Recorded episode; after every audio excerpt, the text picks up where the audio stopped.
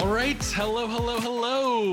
Welcome to another episode of the Stories of Selling Human podcast. I'm your host, Alex Smith, and I started this podcast because I believe everyone in the world will someday be faced with a situation, could be business, could be personal, that requires you to create change. I think we all want to be heard, seen, and understood, but the people who get our attention and convince, persuade, or influence us are not just salespeople. There are great humans throughout all walks of life that we're drawn to. I'm going to share their stories here so we can tap into what makes us human, practice our human skills, and ultimately we'll all become better at selling by being human. All right, gang, I'm, I'm excited to have this this person on the podcast today. Another CEO. He's the CEO of a company called Winalytics, a sales consulting company. We're going to talk through his value driven growth methodology, this guy's brought together you know he's going to talk about it but he's been in uh, sales leadership roles over 10 years of experience as a revenue leader for enterprise and early stage companies. He has a phd in social science from stanford uh, and the rand corporation. Some of his clients have included admithub ascend learning credo reference truefit among others and we're going to talk a little bit about an awesome book he has coming out in April 2022 called The Revenue Acceleration Playbook. Please welcome none other than Brent Keltner to the podcast. Welcome, Brent. How are you? Hey, Alex. I'm, I'm good. Thanks so much for having me. Yeah, some of the things I was really excited about, we'll talk about kind of your value driven methodology. But I saw a video that you were talking about recently uh, with uh, someone who kind of referred you to me, Colin Mitchell, and you you were talking a lot about authenticity in sales, and we've had a bunch of our guests uh, kind of bring this up, and it, it's definitely can be a buzzword uh, amongst people.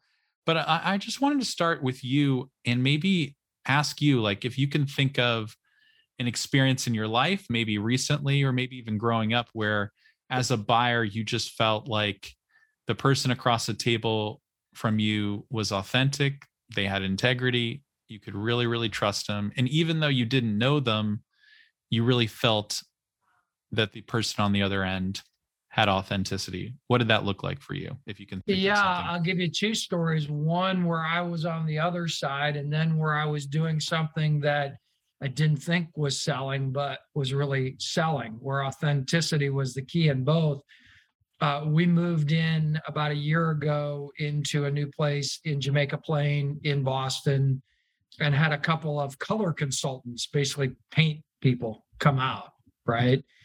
And it was just fascinating to look at the difference between them in terms of, you know, the one individual that just started walking around and telling us all the kind of suggestions on paint here and there and had their color palette out and why this was the best best kind of paint and that was the best kind of paint. And the other person really just kind of showed up and said hey you know tell me more what what sort of mood you're trying to create in each of these rooms in the house.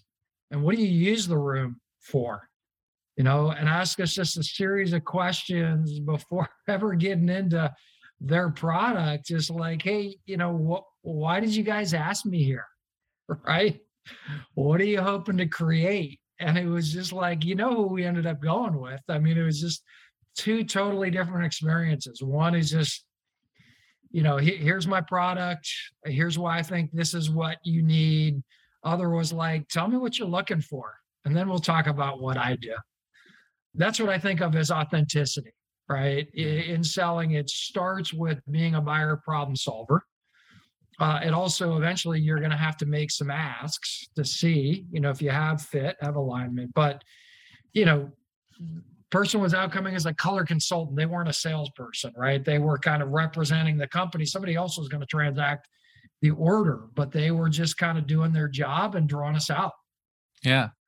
You know, it's so funny. I feel like we all have those stories. Like everyone listening to this can think of that same type of a scenario with a contract. I know I'm dealing with it right now, literally today. Like your your story makes me think of a guy today that, you know, I I'm looking for siding on my house. And in Florida, it's an epidemic. Literally, when you call a contractor, and and these are like the the most well-known contractors in the area, they have all the billboards. They're the most well known, let's say, because when you Google, I don't know anything about siding. I'm just Googling siding.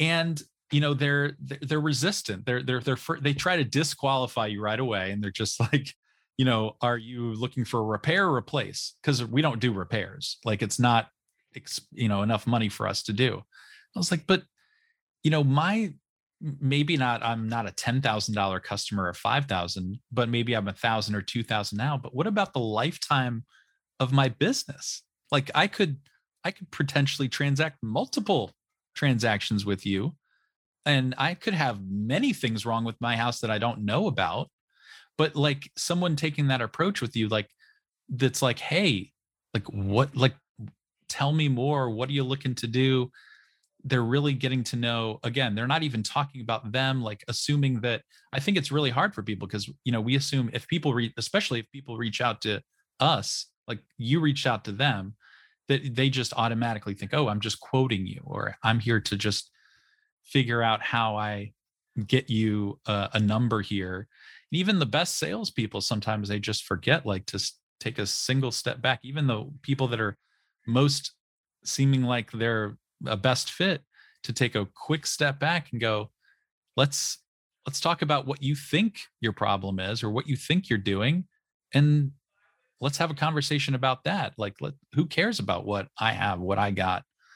Let's like figure out what you're doing. It just puts you in a totally different mindset. What what do you well, think? and what i love what you just said because the reality is this more authentic approach doesn't take longer it actually takes shorter often because you get to the heart of the matter quickly as opposed to just running through all your products. I mean, those two were in our house for a similar period of time. The second one that, you know, had the more authentic, actually the, the meeting went quicker, right? Because we got quicker to the points of kind of the sparks of energy and value on, on our side. And that's true. I see it all the time in sales conversations. If you just start with, hey, what are you hoping to get out of this today? So I can make sure I focus when I tell you about our product or demo something to you, I can focus on what's most important to you. You get to the heart of the matter a lot quicker. You actually, I always talk about it as the buyer is, you know, building the bullseye for you and the target, right? You, a lot less work to get there, yeah, right? I you just ask. Yeah. And the reality is you can we we do a lot of work on good discovery questions, but you know, just asking, you know, what what are you hoping to get out of the call today? And there's there one thing you were hoping to accomplish and you know just asking people to prioritize uh, they'll do it because mm-hmm. they're they're happy to share and i I I'll share another example that a personal example, and this is in the book, and how I got into being a revenue leader. I was trained as a qualitative researcher, and I was selling research interviews, right? I mean, I was I needed company bank executives, telecom executives, insurance executives were the industries where we were doing research, some manufacturing. I was an academic and we were reaching out about a research project. So I thought I had to be really commercial, right? I had to really focus on what was in it for them.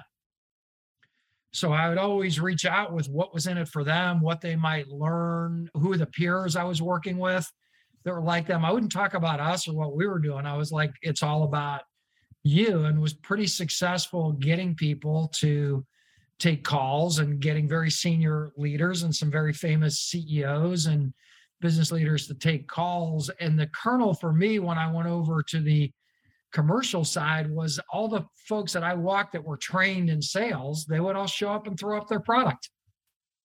And I had learned to kind of just ask people, like, you know, would you be interested in a call on this? And when they showed up to the call, I would always just say, hey, this is what we're going to cover any top priorities for you? Like, what do you want to get out of this call today? And then I would recap to them. So I just flipped it from it was a mindset. What you said, I love that. It's really not about time or skill, it's a mindset. Am I here to focus on my product and my company, or am I here to focus on what you're trying to solve for and how I can help? Yeah, I almost view it as uh, you you know you're not leading you know you we think we uh, like you are in the sense and but you're not doing it in the typical sense of the word actually the customer wants to lead they want to feel like they they're they have some direction and that like they're like they have some freedom autonomy to decide where this is going to go because ultimately you're you're there because of them. I mean you're you're only there because they gave you the right to be there. So who am i to even try to to lead with us or like our history or our logo slides or our, I, I, I just i'm always uh, of the mindset of hey here's what i heard or let's recap and let's let's talk about like what you've told me up until this point. Has anything changed? Where are we going? Did i not cover? What do you see? Like i even if you repeat things in their own words people might go well it's sort of like that but let me rephrase like let let me just add a point. Let me add on to what you just said. And then you find something new because it's all about getting information.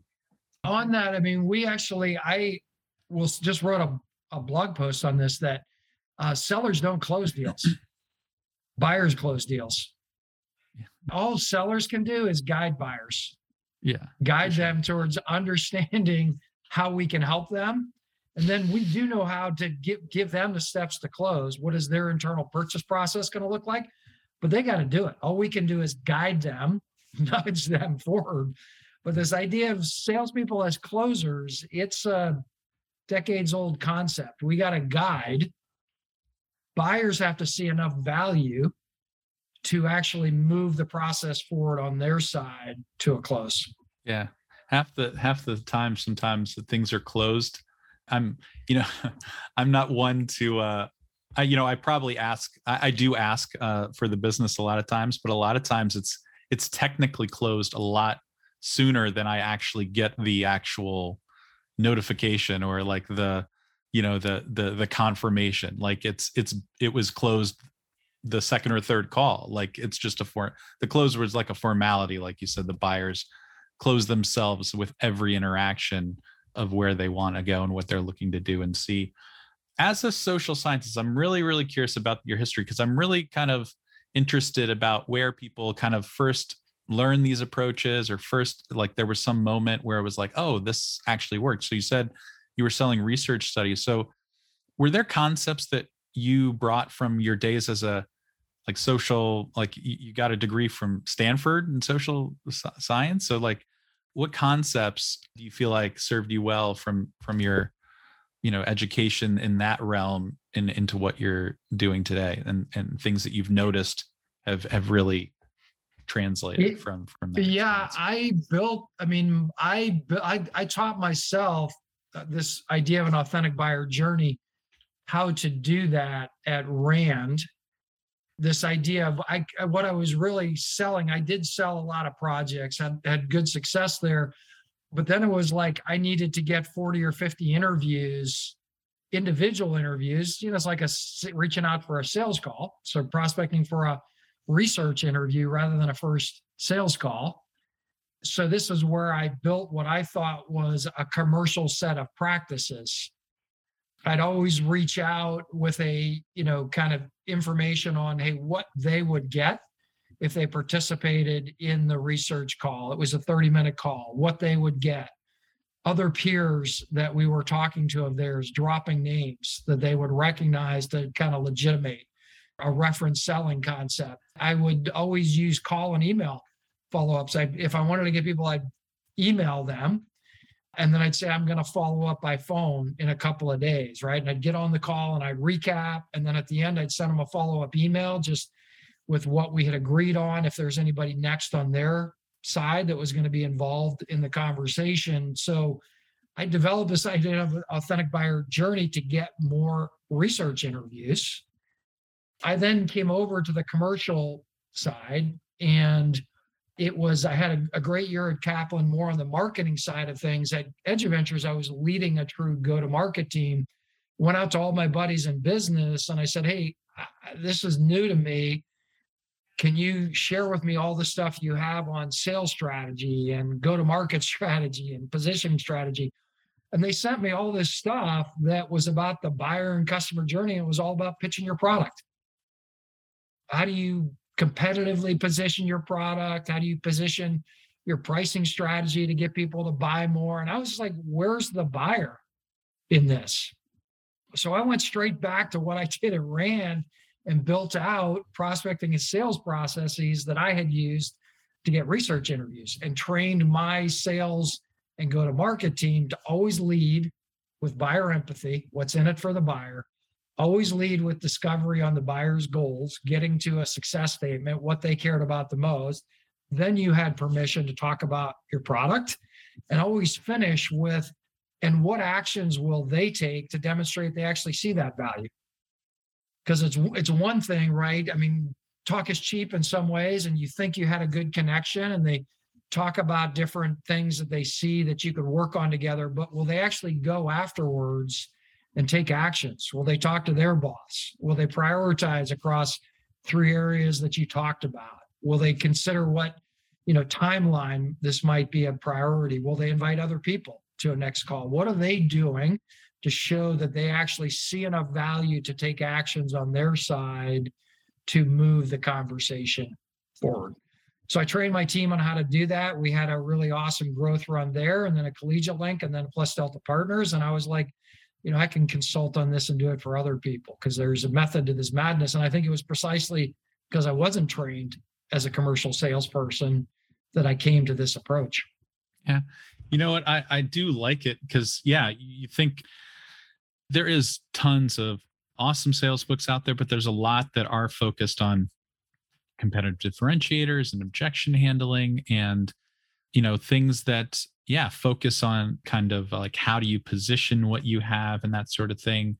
And there are some great ones on the buyer but i do like like you're you're focusing solely you know on the other person when you're you know kind of like leading with empathy again trying to find out priorities. And then i like the last one like will they take action as a result of it? I almost think like i want to find out before you know kind of like what you do on the coaching and consulting because I, I guarantee like the framework you're using you're probably using to coach sales teams and and how you coach is kind of a probably a sales process in it in and of itself.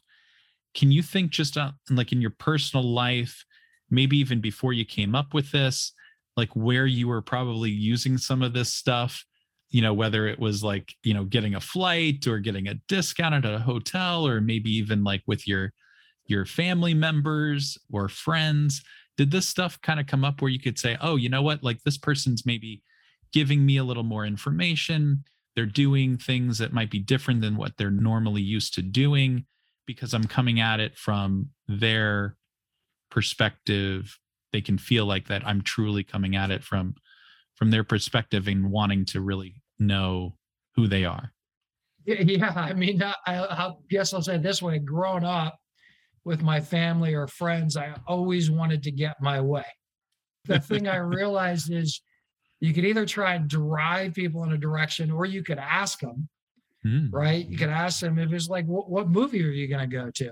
Right. You could ask them, like, why they were interested in a certain movie. And then I just found if you heard them and used their words, right, back to them, that you get them more motivated in a certain direction. So I just asked my different friends, like, you know, and try and build a consensus using their words for what I really wanted to do.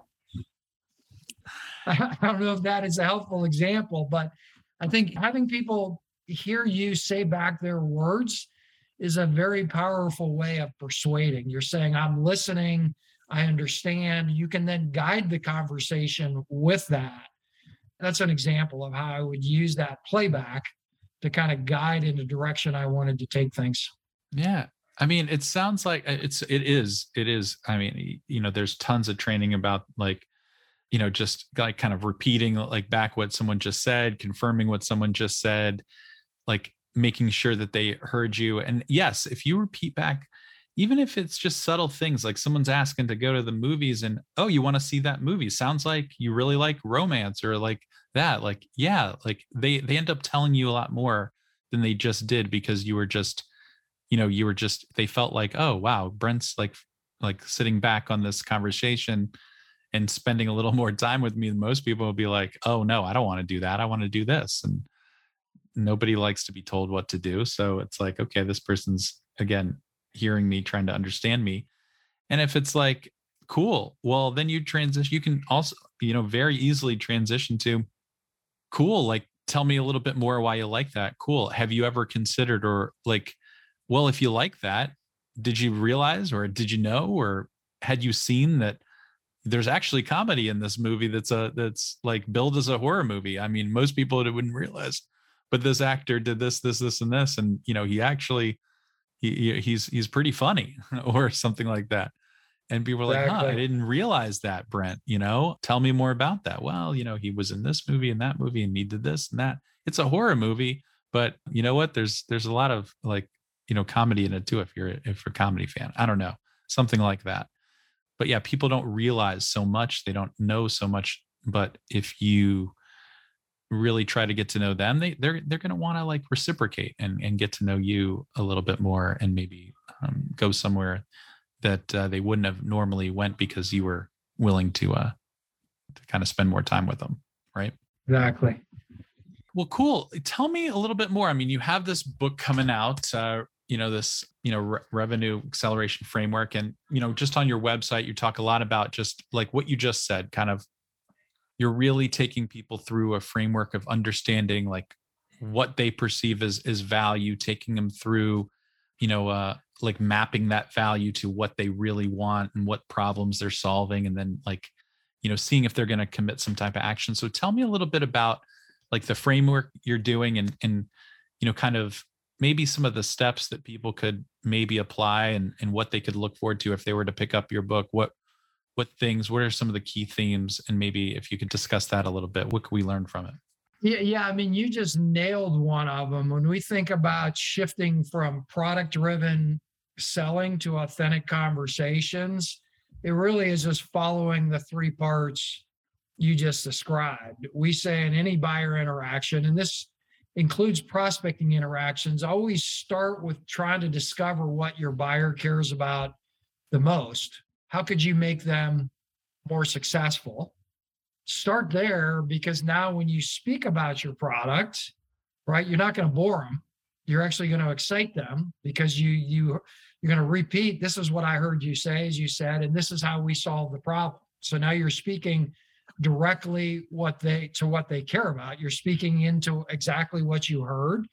You can share the parts of your product or your company story, you know, your stories about your clients or any outcomes data that aligns to that. So that's part two is once you know what they care about, speak to it and you'll get credit for that and build velocity there as well and build engagement. And then part three is, and then just ask for reciprocal commitments you know, I understand that this seems like this is where we could find a match. Did I hear that correctly? And if we were able to schedule a next call, you know, who else would need to come in on your side for us to have a meaningful call? Who else is going to decide with you? Or, you know, would love to know relative to the other things you're thinking about right now. Is this a top priority for you? Is it one of your top initiatives? or is it just something you're you're just starting to collect information on right so now you could ask them to give you some information back so i think those three part meetings three part interactions is a great way to think about it just first spend a little time what do they care about how can you map what you're doing you know exactly what they care about and then what do we agree to do next how can they confirm they see enough value to take action is one big theme a second big theme is look, the easiest way getting started with this is just thinking about your most successful customers. Why did they buy from you? In their words, what would they say? And if you don't know, go ask. Because the best sellers, the best account managers, best prospectors for that matter, you know, we know who our clients are, our best clients that we're going to use for a reference. And so just asking them, you know, wh- what is it that you get out of working with us? What, what are you excited about? And use their language to then bring it into your next conversations is the easiest way to sell authentically. All you're doing is capturing why your existing customers work with you and then sharing that with others to see if they have similar needs or you know similar approach. So that's that's a second. We talk about you know sort of selling with your customer voice. The third thing, and this is for any team that, you know, you have just a handful of people on your sales team, your go to market team, we always talk about the importance of building shared playbooks. I mean, you and I were talking before about sports and Tom Brady and you know, can you imagine a, a football team or any professional football team or a, you know, even a college team not having a playbook on how they ran their plays? In this case, a playbook is how do we engage our customers in a consistent way? How do we do discovery? How do we message back? How do we qualify forward? How do we manage a demo with a group? Can't imagine a, a sports team not having a playbook. A lot of go to market teams, they don't have a shared playbook. It's every person on their own. So if you don't have a shared playbook, how do you get to operational excellence? You don't. You have top performers and everybody else. So we always say, look, think about a shared playbook, right? It's just a, it, not a script. It's just sort of agreement on this is how we do discovery. This is how we message. Everybody, it's a framework. Everybody comes up with their own language their own questions, their own examples, but you now have a way of comparing and learning from each other. I really, I mean, such a very like it seems very simple, but you know, everything that isn't so uh like that seems simple isn't always or it seems uh, simplistic isn't always so simple to do in practice. And I think I, I love like some of the things that you were saying, you know, just around like putting this you know into practice in, in just conversations like in talking your customers language i feel like doesn't get done enough. I mean it's done with our marketing's language of our customers that's a little bit sanitized a little bit or maybe it's you know it's it's picking out a couple things but like i know so many of my friends and like they have like their you know customer like hit list or their their language list or like their like whatever and they're they're putting their customers in. It's not just the stories from marketing but it's like the lines that really like just speak the language of their customer and they can say that really just flows off their hey like someone was in your exact same situation they said it it sound like this is what happened when they did x. It felt just like this you know? I, can you relate to any of that? I'm not i imagine you don't deal with any of that as a as someone with the same job title right? Oh my god it's exactly like that you know? And it's like boom okay we're talking the same language same conversation. I could tell alex brent anything and they would they might be able to help me since he already said he's he's had this same exact situation before obviously but he's treating me like it's the first time he's he's had my problem you know and not just like oh we can solve that. Like oh i've seen this before. We can absolutely do it for you. No he's taken a step further and saying you know i've i've had somebody that's actually like this is what it sounded like to them does that match with what you're dealing with oh you know no like tell me a little bit about yours so you really start getting that that emotional reaction out of them that you know like things are kind of going in the right direction when they're telling you you know they're using like really emotionally charged words for things and you can see how big the problem really is and it's not just maybe a small problem they want to yeah solve. you said there you said that really well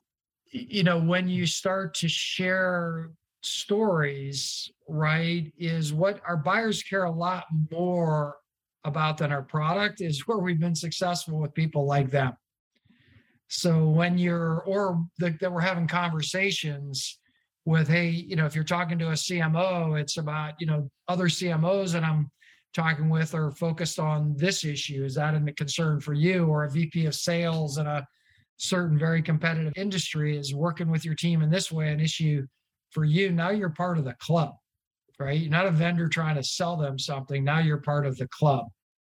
So you said that really well. I mean, kind of bringing in their peer reference points or social proof. Yeah. What do you think about um, like uh, those people that are kind of going after new business maybe you're a new business owner maybe you've never you're not like maybe like you you didn't have the sales background and you know you know it's it's kind of like you feel like the word sales is you know it's just a little self-serving or icky or you know uh, i mean we all kind of before getting into sales like a lot of times people just have the worst like just you know worst image of of what sales is and and what a salesperson is because of just uh you know all the bad salespeople before us that have wrecked it the party for everyone.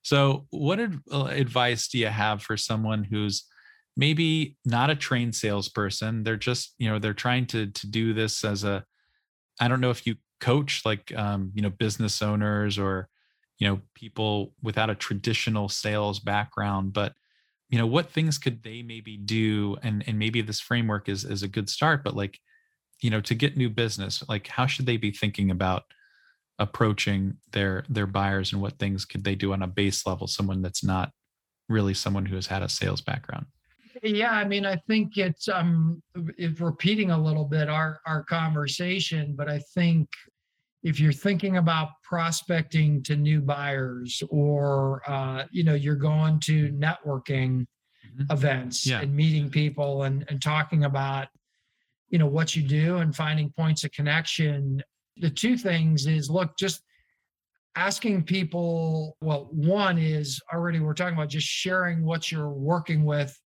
with people like them right? You build instant credibility when you are talking with people in the same industry or the same sector. I mean, I'll give you just an example from our own work is uh, just reached out to a couple of colleagues that are, you know, they sell into manufacturers and they usually have something that's focused on industrial automation. How can we make the process of production more predictable and cost effective? And so I just put in, you know, three companies we were working with in that space and said, you know, we're working with Parsable and SEAM and NECI on industrial automation. Know those buyers and um, know their the value props pretty well. Not sure if that's you know you're you're working on a sales transformation initiative, but just FYI, right? If you're open to having a networking call, would love to. And it was just like boom, you know. Sure enough, they were working on a sales transformation effort, and what they wanted to get on the phone is knows what, what exactly are you doing with NECI and SEAM? Can you tell me more about that? That yeah. was the hook. Yeah. It wasn't about us. It was like, hey, what are you doing with my peers and maybe I should know something about? So sharing peer stories is a great way to build energy. But then the other thing we say is, look, I mean, you know, good selling is just good questions, but you want to, they're guided questions. You're trying to guide them to feel, are they, is somebody working on something that you can help with? So I think if you haven't been in selling, if you just you know what you work with on customers, just you can guide people subtly to, hey, are you working on uh, in this or that area that mm-hmm. we might be able to help with? So to take your your example of the contractor and the it was around a roof project. Yeah, it was siding for my house. Yeah, house siding. siding for your house. I mean, I'm just going to make it up. Somebody who's got that business, never been in in selling, you know, but they could show up at a cocktail party and just say to you, "Hey, you know, have you been doing any projects outside lately? You know, have you been doing anything? Have you do you have any concerns about kind of the um, you know the amount of water i'm you know kind of yeah. water or the exposure that yep. your house is yep. getting we're yeah. seeing a yeah. lot of people in your area, there's mold and moss and stuff like that growing, right? So you're just kind of asking questions about what you do that relates to something they can relate to to see if you get a hit. Yeah, that's for anyone. This applies to people that are in sales forever.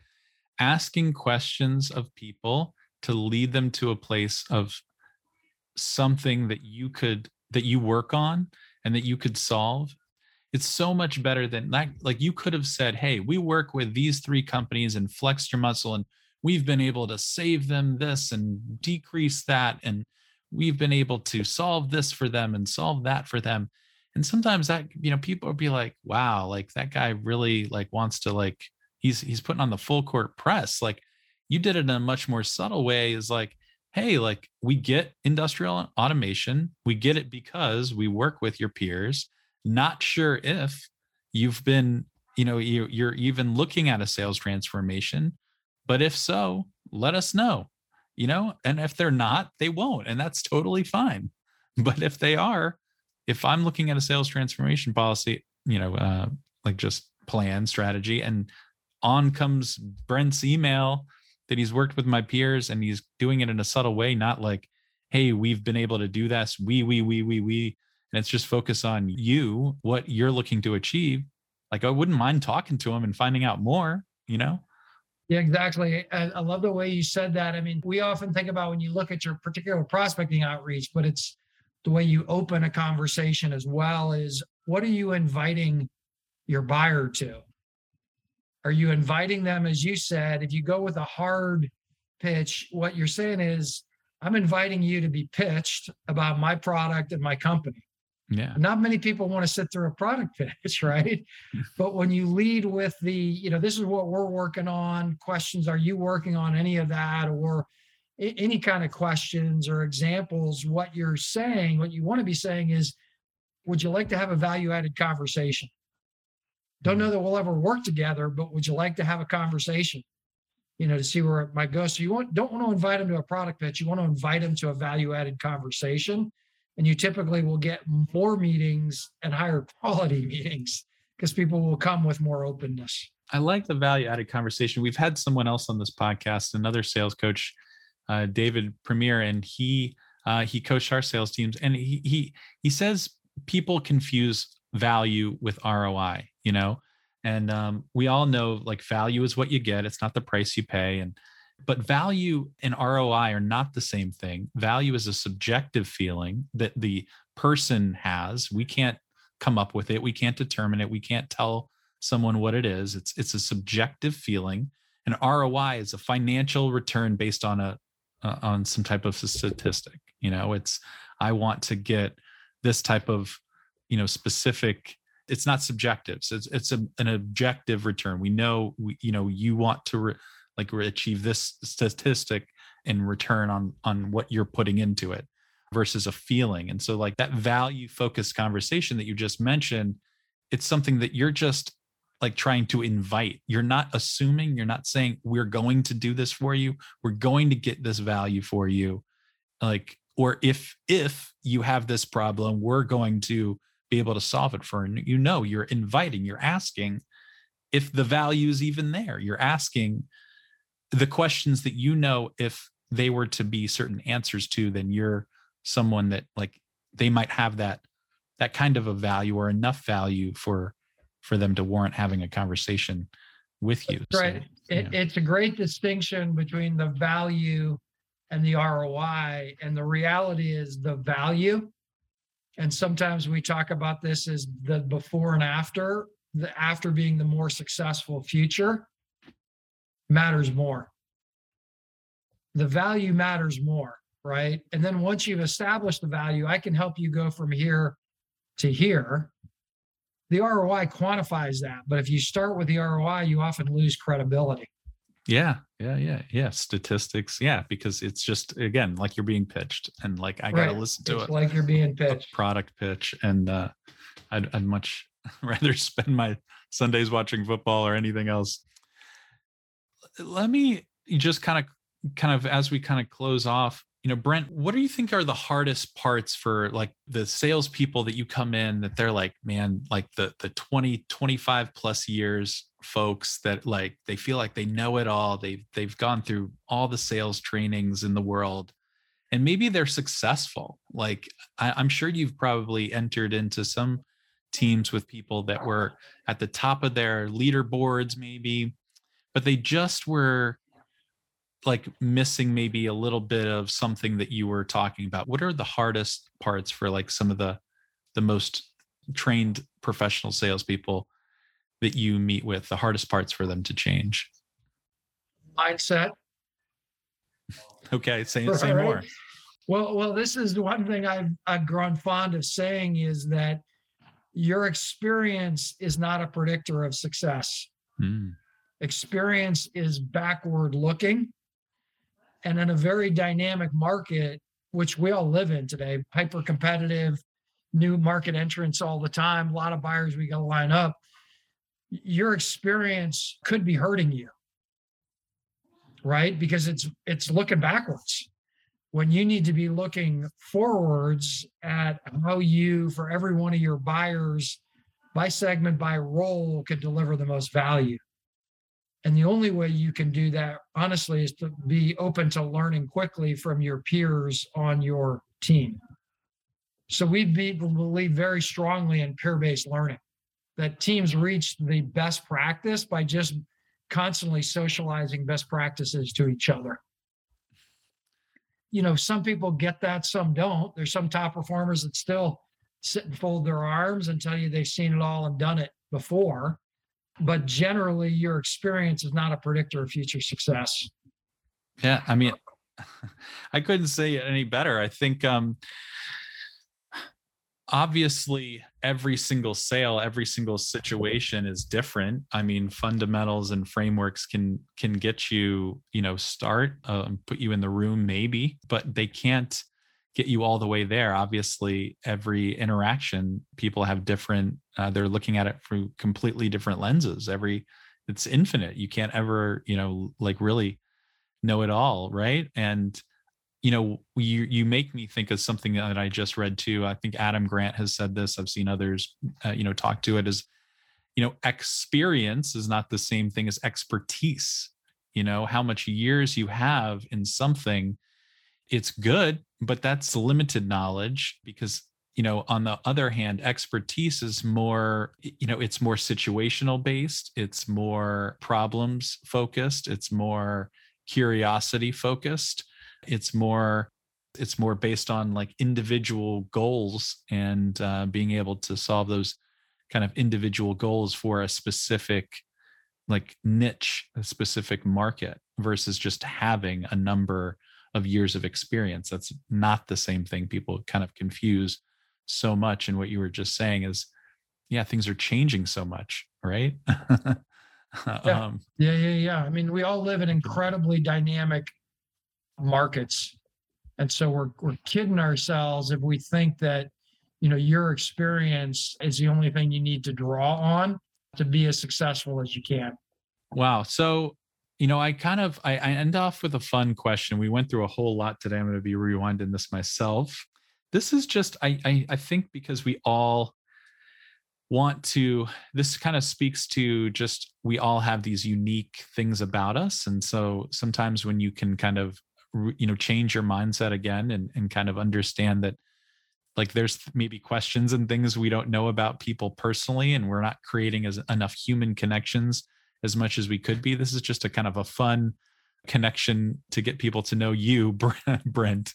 So brent if i would ask you maybe your family members close friends what is something that just could only or would only happen to brent Keltner, something that is just like so totally you. You know, most people don't really, you know, get to know people and say, man, you know, wow, only Brent does this one thing or has been, or, you know, the, you know, this thing just only would happen to Brent. What would that thing be? What would that place be? What would that, what would your wife, your kids, what would they say about like, that's only something that Brent could possibly do? I'll say that a little bit differently in terms of what I think people may find surprising.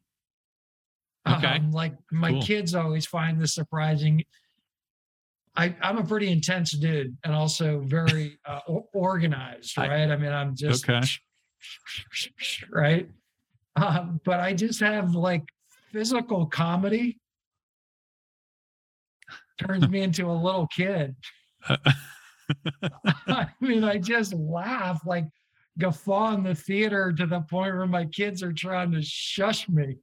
So you're big like um on SNL, like you know the the football Jim Carrey, guy. I think Jim Carrey is, uh, is a, you know the king of that.